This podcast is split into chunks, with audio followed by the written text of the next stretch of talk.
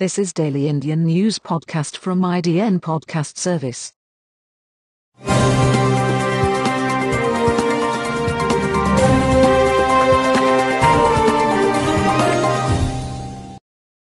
This podcast is hosted by Jeff in August. Today's stories are Coronavirus live updates, some localize outbreaks but no community transmission yet, government says. India again rejects China's claim over Galwan Valley, another round of talks expected on Friday. No compromise on safety, security concerns, government on the 15th of August indigenous COVID-19 vaccine deadline.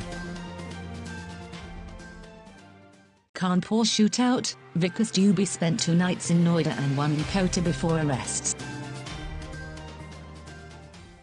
MHA allows NIA to probe Trivandrum airport go smuggling case.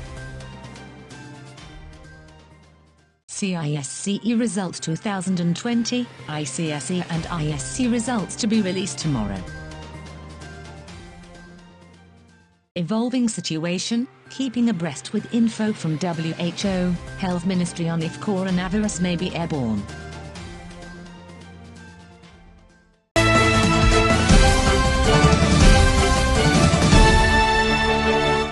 Coronavirus live updates. Some localized outbreaks but no community transmission yet. Government says. India recorded its biggest single day spike on Wednesday with 25,530 fresh COVID-19 cases, breaching the 25,000 mark for the first time. The country's total caseload has reached 767,296. India's cumulative death toll is now 21,129.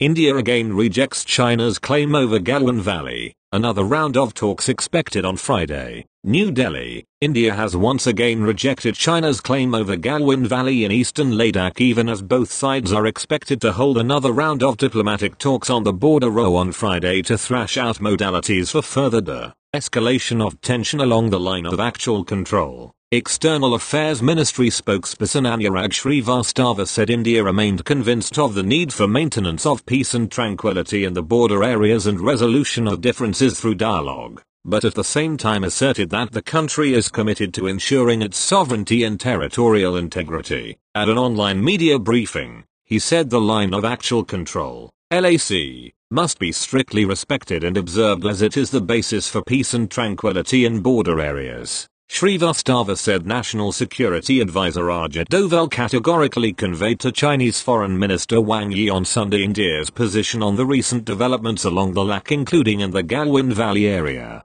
Doval and Wang, the special representatives for border talks, held a telephonic conversation following which armies of the two countries began disengagement of troops from friction points in eastern Ladakh.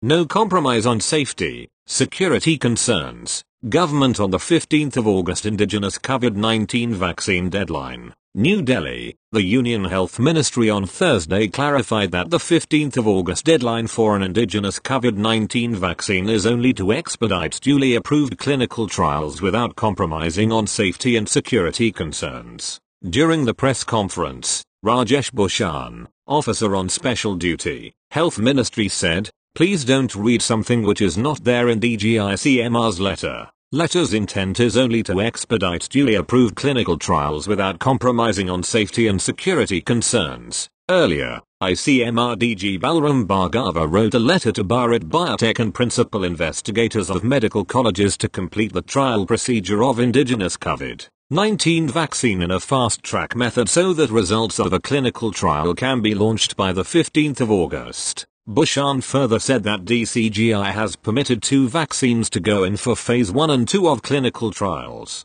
Bharat Biotech and Cadila Healthcare are developing vaccines. Both vaccines completed animal toxicity studies after approval. DCGI has permitted these two vaccines to go in for phase 1 and 2 clinical trials. Trials are yet to begin. Hope it begins soon. Bharat Biotech had recently received a nod for a clinical trial of its vaccine. Covaxin a total of 12 institutes have been asked by the ICMR to fast-track clinical trials of the vaccine as it is being considered the topmost priority projects which are being monitored by the government.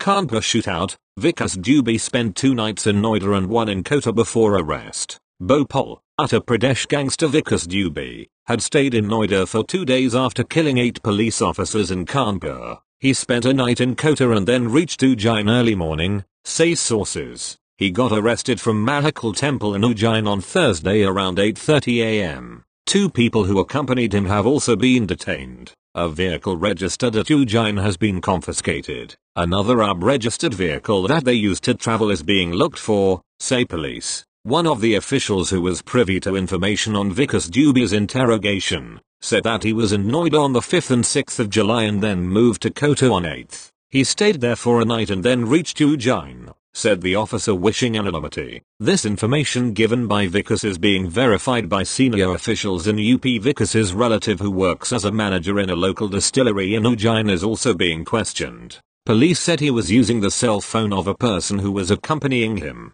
The Madhya Pradesh government had been denying claims that Dubey had surrendered.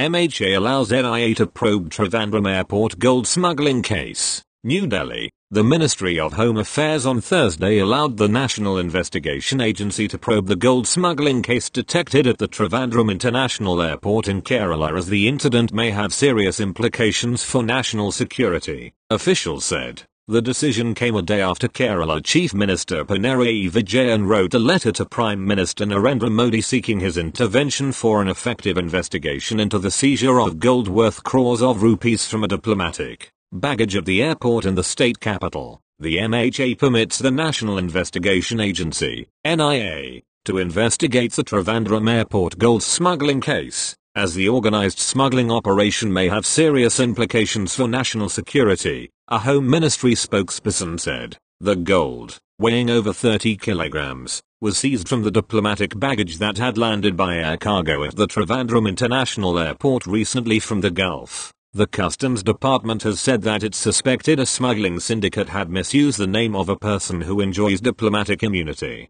Two persons, including a woman, are wanted in connection with the sensational case. Both the suspects are absconding, officials said. CISC Result 2020, ICSE and ISC results to be released tomorrow. New Delhi, Council for the Indian School Certificate Examinations will release results of ICSE and ISC Year 2020 examination on Friday, the 10th of July, 2020 at 3 p.m. The results of the ICSE and ISC Year 2020 examinations will be made available through the careers portal of the Council the website of the council and through SMS. Individual candidates can access the results by logging into the council's website, www.cis.org or www.results.cis.org. Evolving situation. Keeping abreast with info from WHO. Health Ministry on if coronavirus may be airborne. New Delhi, with scientists from several countries claiming that coronavirus is airborne. The Health Ministry on Thursday said it is an evolving situation and the government is keeping abreast with the information coming from the WHO. According to a report in the New York Times, 239 scientists from 32 nations have written to the World Health Organization, saying there is evidence that the virus is airborne and even smaller particles can infect people. A significant departure from the UN Health Agency's claim so far that COVID-19 is spread primarily through coughing and sneezing. When asked about it, Officer on Special Duty in the Health Ministry Rajesh Bhushan said it is an evolving situation and the government is keeping abreast with information coming from the WHO. We are keeping abreast with the information coming out of WHO headquarters on this particular aspect, but you will all appreciate and realize that even during the initial stages of we and the PM, Narendra Modi, repeatedly emphasized on Gaj Doori, so this concept protects you from small droplets that may remain suspended in air for a longer period of time, he said at a media briefing. That's it, it's from India Daily Podcast Service. Thank you.